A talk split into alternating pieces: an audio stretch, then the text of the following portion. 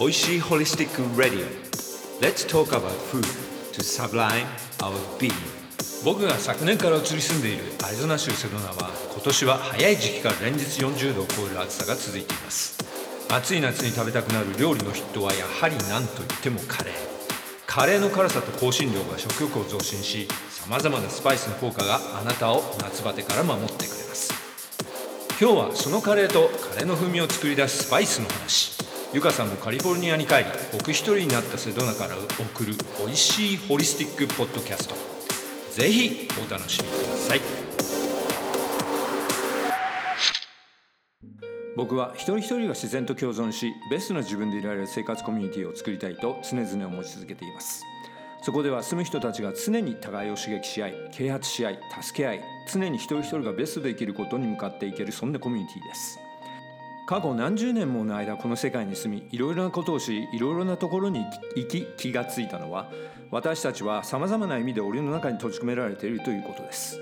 私たちは決して自由ではありません。例えば私たちが最低限必要とするもの水空気食べ物。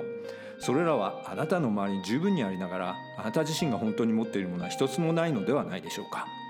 それらの全ては管理という名のもとに汚染され僕らが本当に信用して自由にいられる自然の恵みなどはほんのごくわずかなものしか残ってはいません。あなたの心そして魂ですらさまざまなものに汚染され能力がそぎ落とされ本来の才能を発揮できずに日々を送っているのではないでしょうか。世界が変動を遂げる今それについて考える良い機会だと思います。僕のビジョンは常にそのような管理された社会からの独立が前提です。持続可能な建物バイオダイナミック農法の農場庭園グリーンハウスや小さな牧場を備えた持続可能なオフグリッド自給自足型コミュニティです。私たち自身僕らの子どもたちそしてより広いコミュニティに学びの体験を提供するサンクチュアリーとしてさまざまな自己啓発環境サービスに基づくプロジェクトを実施するためのスペースをこのコミュニティは提供します。そしてその不安定な社会の中で私たちのコミュニティと子どもたちのための安全と安定を兼ね備えます。私はその第一歩を踏み出すために場所を探し始めたと同時に仲間を探そうと決意しました。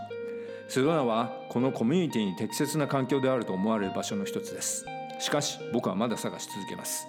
僕が見たい感じたいと思う場所が他にもいくつかあるからです。こんなコミュニティの話に興味がある方はぜひウェブサイト Facebook などからご連絡ください。あなたのご連絡ご質問を心よりお待ちします。えー、皆さんこんにちは。美味しいホリスティックの時間がやってきました。えー、っとですね久しぶりになってしまいましたけどもうあのゆかさんの方はですねセドナの方にいなくて何ヶ月もう1ヶ月2ヶ月ぐらい前になると思うんですけど、えっと、カリフォルニアの方にですね帰ってしまいました。えー、ですんでなかなかこう前にこのセドナに一緒にいた時のように、まあ、連絡がちょっと取りにくくなったのとあとまあ彼女帰って、まあ、忙しくなったっていうのもあるんですけどそれで、えー、と今回ですね間がちょっと空いてしまったのとあとスケジュールがうまく取れないのでこのまんま行ってみたいと思います僕一人で。えっと、今日はですね、まあ、夏セドナの夏ものすごい暑くてですね、まあ、40度超えが、えっと、もう連日続いていてですねさらにはこの山火事にちょっと今年は囲まれていてですね、えっと、セドナもあの大火に、包まれているっていう、まあ、ちょっと大げさですけど、えっと、あの避難命令とかも出てたりするところもあるんですよ今。で僕が住んでるのはちょっとセドナから離れているので、まあ、その分逃れてますけどねあのそういった警告もまだ出ずに僕の住んでるところあたりは住んでますけどあのウエストセドナ辺りに住んでる友達とか知り合いとかは結構あのこっちって、まあ、日本であの位置について「用意ドン」っていうふうに徒競走とかやると思うんですけどこっちではそれを英語で言うと「レディーセットゴー」なんですね。でその「レディーセットゴー」がその避難命令のブルーイエローえっと、レッドみたいな感じで示されていて「レディー」だったらもうその避難警告が出てもいいようにレディーするとセットっていうのはもう出るかもしれないからもうすぐにでも出れるようにあの準備しといてくれっていうことで GO になったらこれ避難しなきゃいけないっていうサインなんですけど今ウエストセドナ辺りはですね結構もうレディーのところが結構多くてあの僕の友達なんかも、あの避難の準備をしてるっていうような状態です。でまあ結局、まあ、カリフォルニア出た一つの大きな理由にその山火事っていうのがもう嫌になって山火事 もう嫌だなと思って出てきたんですけどこっちに来ても今年はですねカリフォルニアよりアリゾナの方がひどいのでちょっとめいってますけれども今日はですねカレーの話。まあ僕の大好物でもあるんですけど、まあ、最近もう暑いとやっぱりカレーが食べたくなるっていうのが僕の性分でですね、まあ、元やっぱり前世はあのインド人だったんじゃないかってぐらい、まあ、インドのカレーと、えー、食べ物あと音楽とか踊りとか、まあ、そういったのもものすごい好きなんですけどね。えっと、日本にいる時はですね、まあ、作るのが簡単ということもあってそのハウスバーモントカレーとかあと SB ゴールデンカレーとか、まあ、そういったあの市販のカレーのルーを使ってカレー作ってましたけどじゃがいもトントントンって切ってバーって入れてでコトコト煮ればすぐできちゃうんで、まあ、それ食べてましたけどやっぱりあのカレーの本場に旅行したりしてからまあ カレーの本場って言ってもインドまだ行ったこと実はないんであのタイとかですねあのネパールとかえっと、その辺になりますけどあの辺まあいろんなカレーがありますけどそういうところ旅行してからですねやっぱり本ご本家のそのカレーがですねやっぱり好きになって、まあ、日本のカレーからちょっと、まあ、アメリカにいると材料もあるってこともあってかなり遠ざかってます。まあ、それでカレーというとですねやっぱりスパイスだと思うんですけどインドといえばですね、まあ、僕昔あのインドのインド人のですねルームメイトとかと住んだこともあるんですが、まあ、あともう一個面白かったのはその香港に行った時にチョンキンマンションって今でもあるか分かんないんですけど あのもう本当バックパッカーがあのお金のないバックパッカーとかがみんな泊まるそのホテルがですねもういっぱいその入ってるものすごいその香港のあの40階建てぐらいのビルがあって、えっと、そこにですねインド人経営のあのホテルが何個もあるんですよ。でそういうところに泊まった時にも必ずと言っていいぐらいそのインドのその料理のカレーの香りがですねいつもボワーってしていてで、まあ、シーツから何から枕からですねトイレに入ってもどこに行ってもそのスパイスの匂いが漂っていると、えー、そういうところにも泊まったことがあるんですけどまあとにかくですねそういうところまあ僕のインド人のそのルームメイトもそうでしたけどガラムサラっていうそのスパイスの、うん、シナジーみたいないろんなのが入ってるその家々にもうインドの家ではそのファミリーファミリーでそのガラムサラのスパイスのその何て言うんだろうえっと調合があるんですよね。でそれを持って必ず持ってそのキッチンで料理をしているっていうのを何回も見ましたけど、えっと、それぐらいそのスパイスっていうのがものすごく重要なんですよね。まあ、よくあのレインボーカラーの野菜を食べて食べましょうって健康を気にかけてる人たちが言いますけれどもあのヘルスコーチとか僕もあのレインボーカラーの野菜でいろんなね色のついてる野菜を一緒に食べましょうっていうふうに言ってますけどまあこれはですね特に赤とかオレンジとか紫とかそういう赤系色の野菜に多く含まれるその抗酸化作用ですねそれアントシニシアニンって言ってますけどその栄養成分がですね、えー、とても体にいいのでそれを摂取することを重要視してるからなんですけど、まあ、野菜の手に入りにくい乾燥した砂漠地帯ですとかあと熱帯地方とかそういったところではそのレインボーの野菜を取る代わりにその色とりどりのスパイスをふんだんに使用してこの抗酸化作用を体に摂取しているっていうことが一つ言えると思います。じゃあですねこの一体本場のカレーには何種類くらいのスパイスが入っている？でそれをですねちょっと見ていきたいと思います。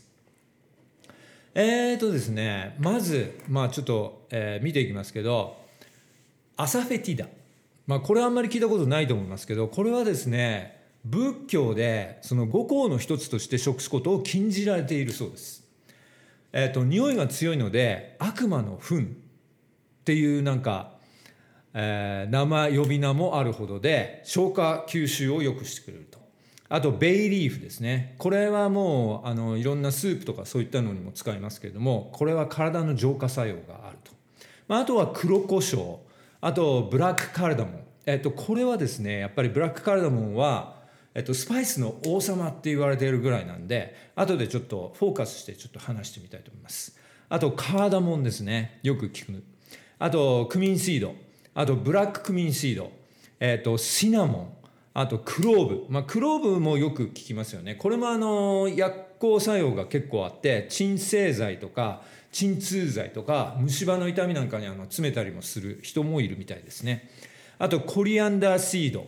あと、えっと、ドライレッドチリ。あとフェネルシードですね。これも結構あの代表的なスパイスかと思いますけれども、えっと、これは消化作用を向上させてくれる。あとはフングリークシードですね。フヌグリックシードも結構あの生命のスパイスって言ったかな。えっと、そういうあのニックネームもついてるぐらいなのでここフフヌグリークも、えっと、ちょっと後でですね、えっと、フォーカスして話してみたいと思います。あとはですねナツメグポピーシードスターバニス、まあ、この辺も代表的なインドの料理カレーに使われるスパイスですね。あとはストーンフラワー。あともう一個。これがもう特に最近の健康界で注目されているスパイスですけどもチューメリック、えっと、今話したですねこういったたくさんのあのスパイスがカレー一つに入ってるんですけど、まあ、このうち最も一般的で健康効果健康効果が高いと言われている3つのスパイスについて今日はちょっとお話を進めてみたいと思います。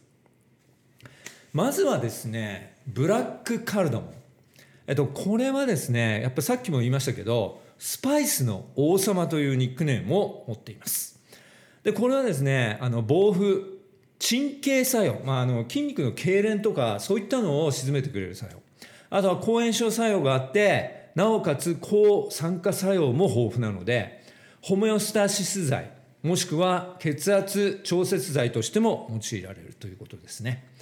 えっと、ブラックカルダモンがその喘息ですとかその他の症状を軽減するのにどのように役立つかでそういったのを、えっと、インドのですねフォルティス病院というところがありますけれどもその呼吸器科であるバイダ博士によると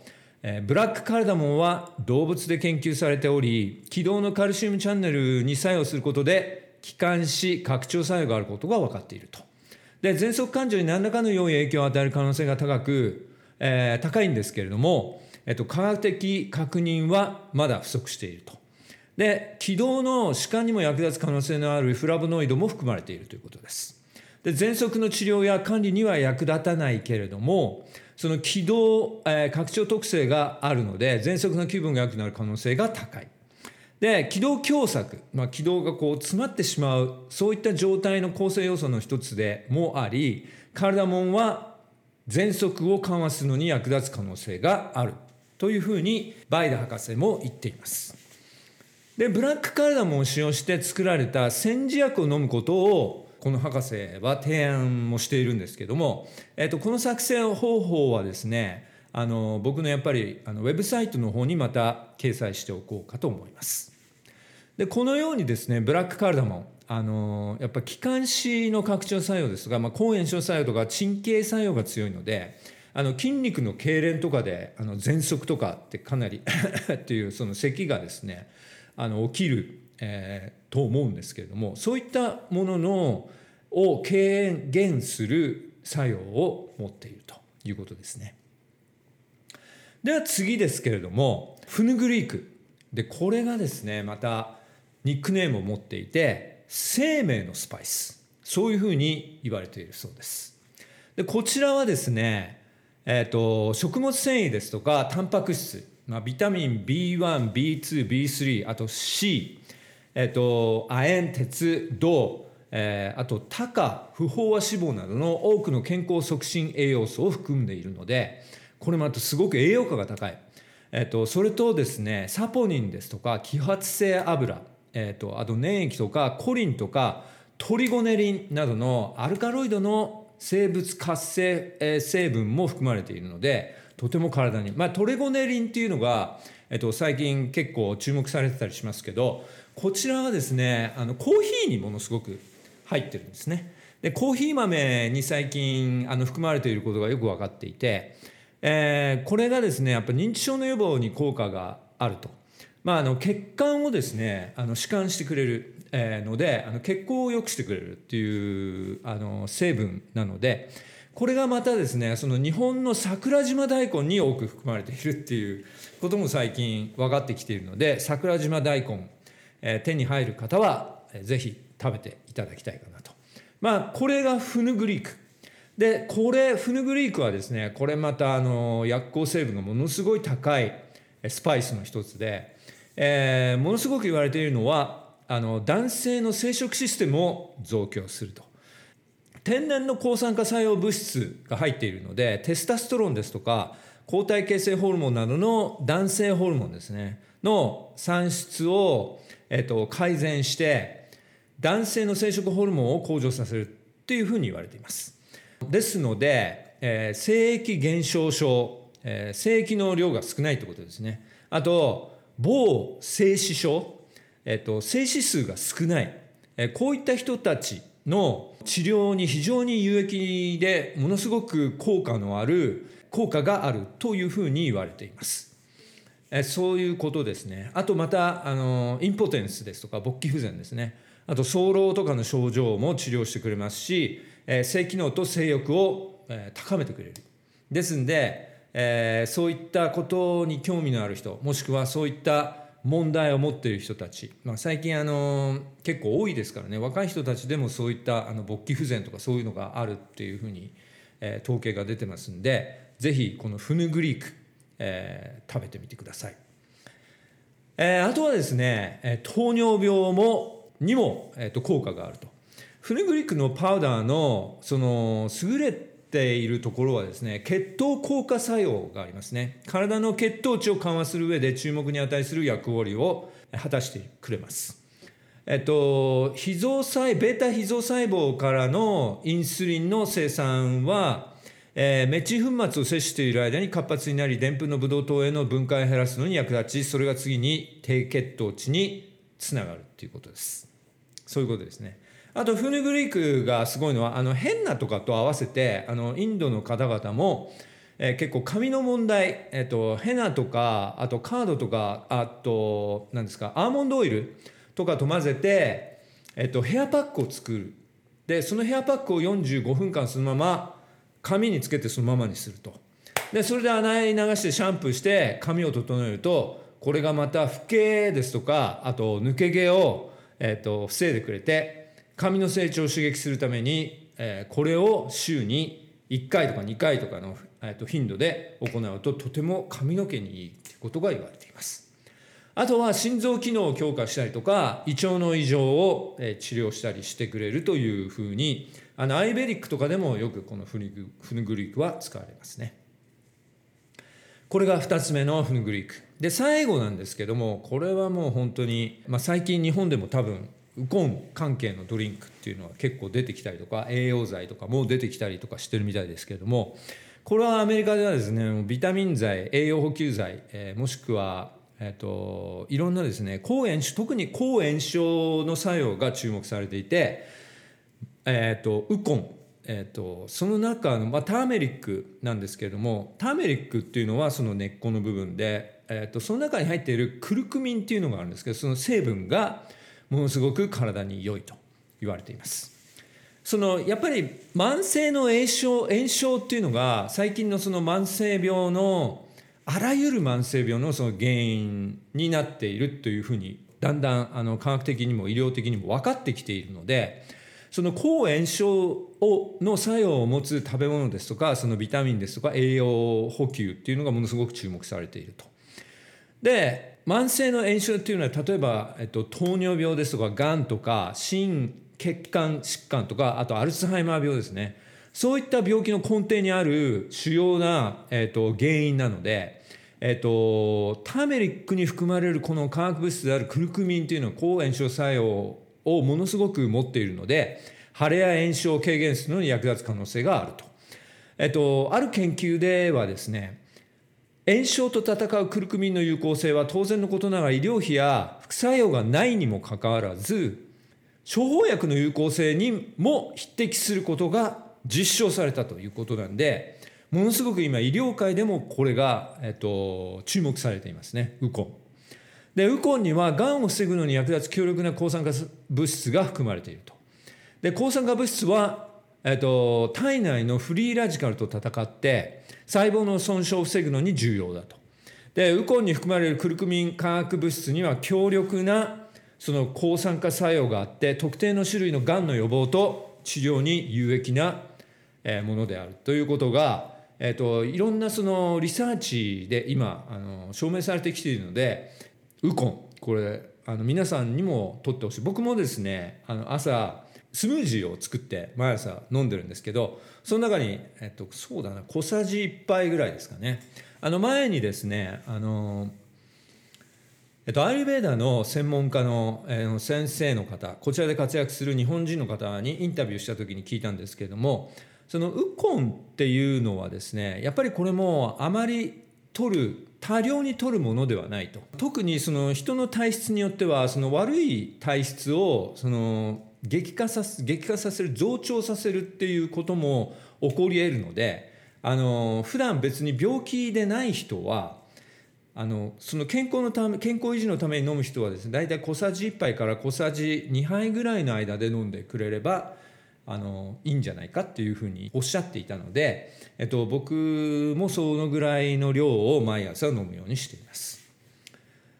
えっと、あとですねうつ病に取り組むことができるとうつ病にとってすごく予防効果があるっていうことですね。そのやっぱりクルクミンなんですけれどもこれがうつ病の緩和に役立つ可能性があることを示す証拠が、えっと、あると、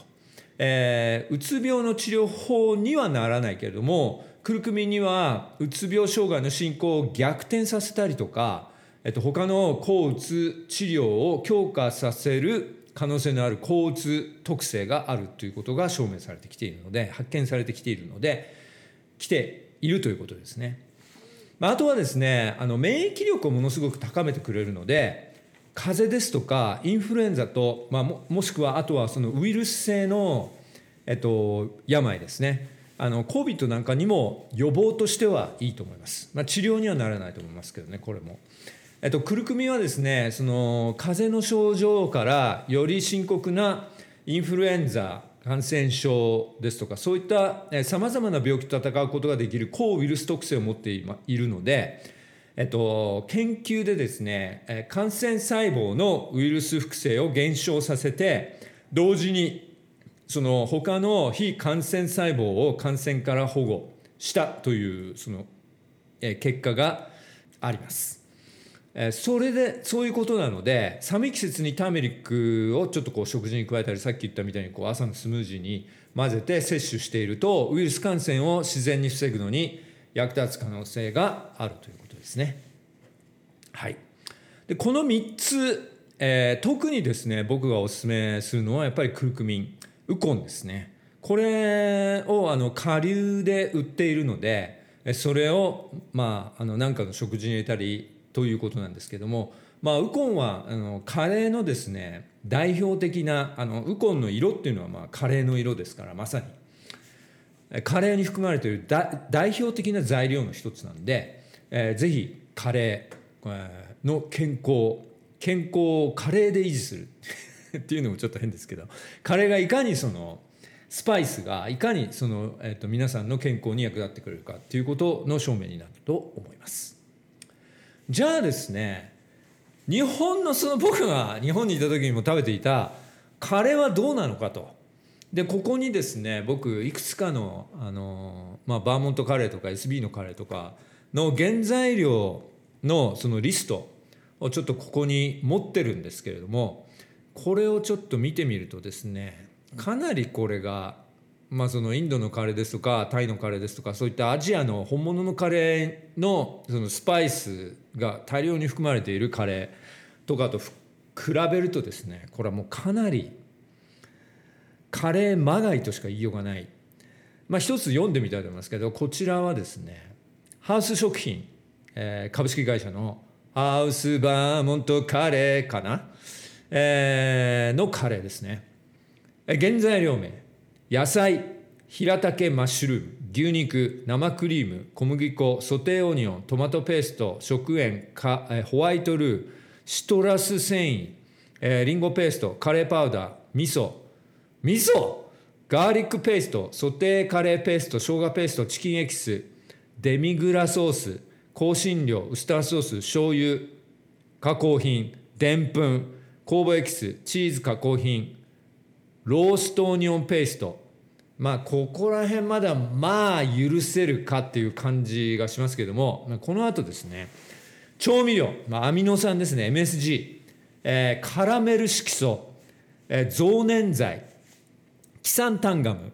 えー、乳化剤香料甘味料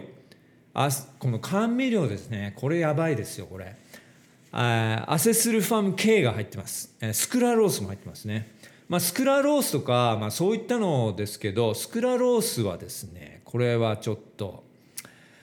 まあ、砂糖の600倍ぐらい甘さがあって、えー、毒性が高い、まあ、あのいろんな研究結果ではですねネズミであのがんが発生したとか、まあ、特にスクラロース、まあ、アッセルファム系ですね。これはもう発がん性があの確認されているんで、まあ、こういったものが入っているということえー、あとはですね乳化剤香料、えー、さっき言いましたね。酸味料香辛料抽出物、えー、原材料の一部に豚肉を含むというですねこれが何とも言えない、えー、要するにですね調味料砂糖はおろかそのカラメル色素でまあ色をつけたりとかですねデミグラのソースの粉末加工されたそういったもので色をつけてるとしか思えないような原材料をたくさん含んでいてまあカレーと本当に呼んでいいのかというぐらいの代物ですね。まあ、これを多分毎日夏食べてたら夏バテ、えー、確実に夏バテするでしょうね。まあ、お腹も壊すでしょうし、まあ、ちょっと糖尿にもなりかねないかな。という感じがなきにしもあらずという感じですか。えー、っとまあそんなところですね。まああのカレー僕もですねよく食べてるんですけど、えー、ちょっと待ってくださいね僕がアメリカで入手できる最高のカレーをちょっとお見せしたいと思います。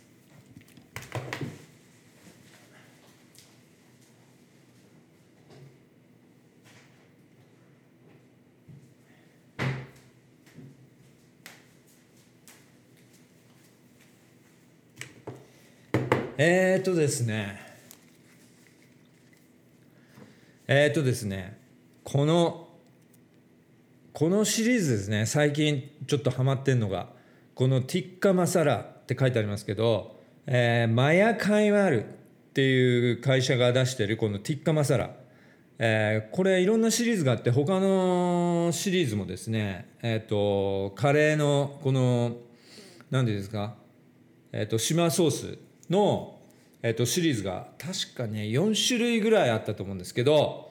これはですねもう原材料がまさしくほぼ100%自然のもの、えー、水、えー、トマトペースト、えー、あとミルクバターミルクえー、っとあとなんだこれスパイス。まあスパイスも結構いろんなもの入ってますよ。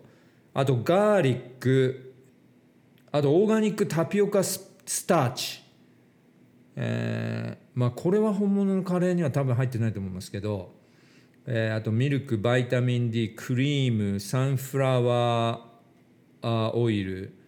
えー、ジンジャー、えー、そんな感じですかね、まあ、字がすごいちっちゃくてあんまりよく見えないんですけど。えっ、ー、とですね、まあ、そういう感じですね。この、これすごい、このシリーズは本当おすすめです。これ。えっ、ー、と、あともう一個あるんですけど、最近あのー、ちょっとホールフーズで置かなくなっちゃったんで、ちょっと今手元にないんでお見せできないんですけど、こちらもですね、あのウェブサイトの方に貼っておきたいかなと思ってます。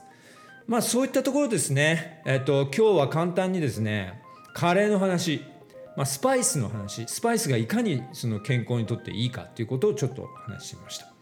ではまたですねあのまあ一人になるかえーと、他誰かのインタビューになるかちょっと考えてるんですけど今。また美味しいホリスティックでお目にかかりたいと思います。では皆さんまた次回まで美味しくホリスティックにお過ごしください。さようなら。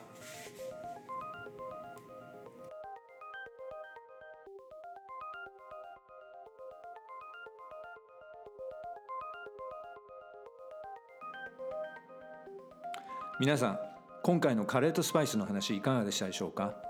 中でも言いましたが僕はインドにどうやら縁が深く彼らには親近感を覚えます。インド料理はもちろんのことインドの音楽インドの踊りヒンズーの神々そしてインド女性その全てに惹かれてしまいます。しかしまだインドに行ったことはありません。最も近くでネパール止まりネパールからインドへバスで入ろうかという考えもありましたが当時の政治情勢が悪くテロが頻発していたので断念しました。インドはご縁があれば行ける神の国。これからの将来にご縁があることを祈って行ける日を楽しみにしている次第です。ではまた次回まで。さようなら。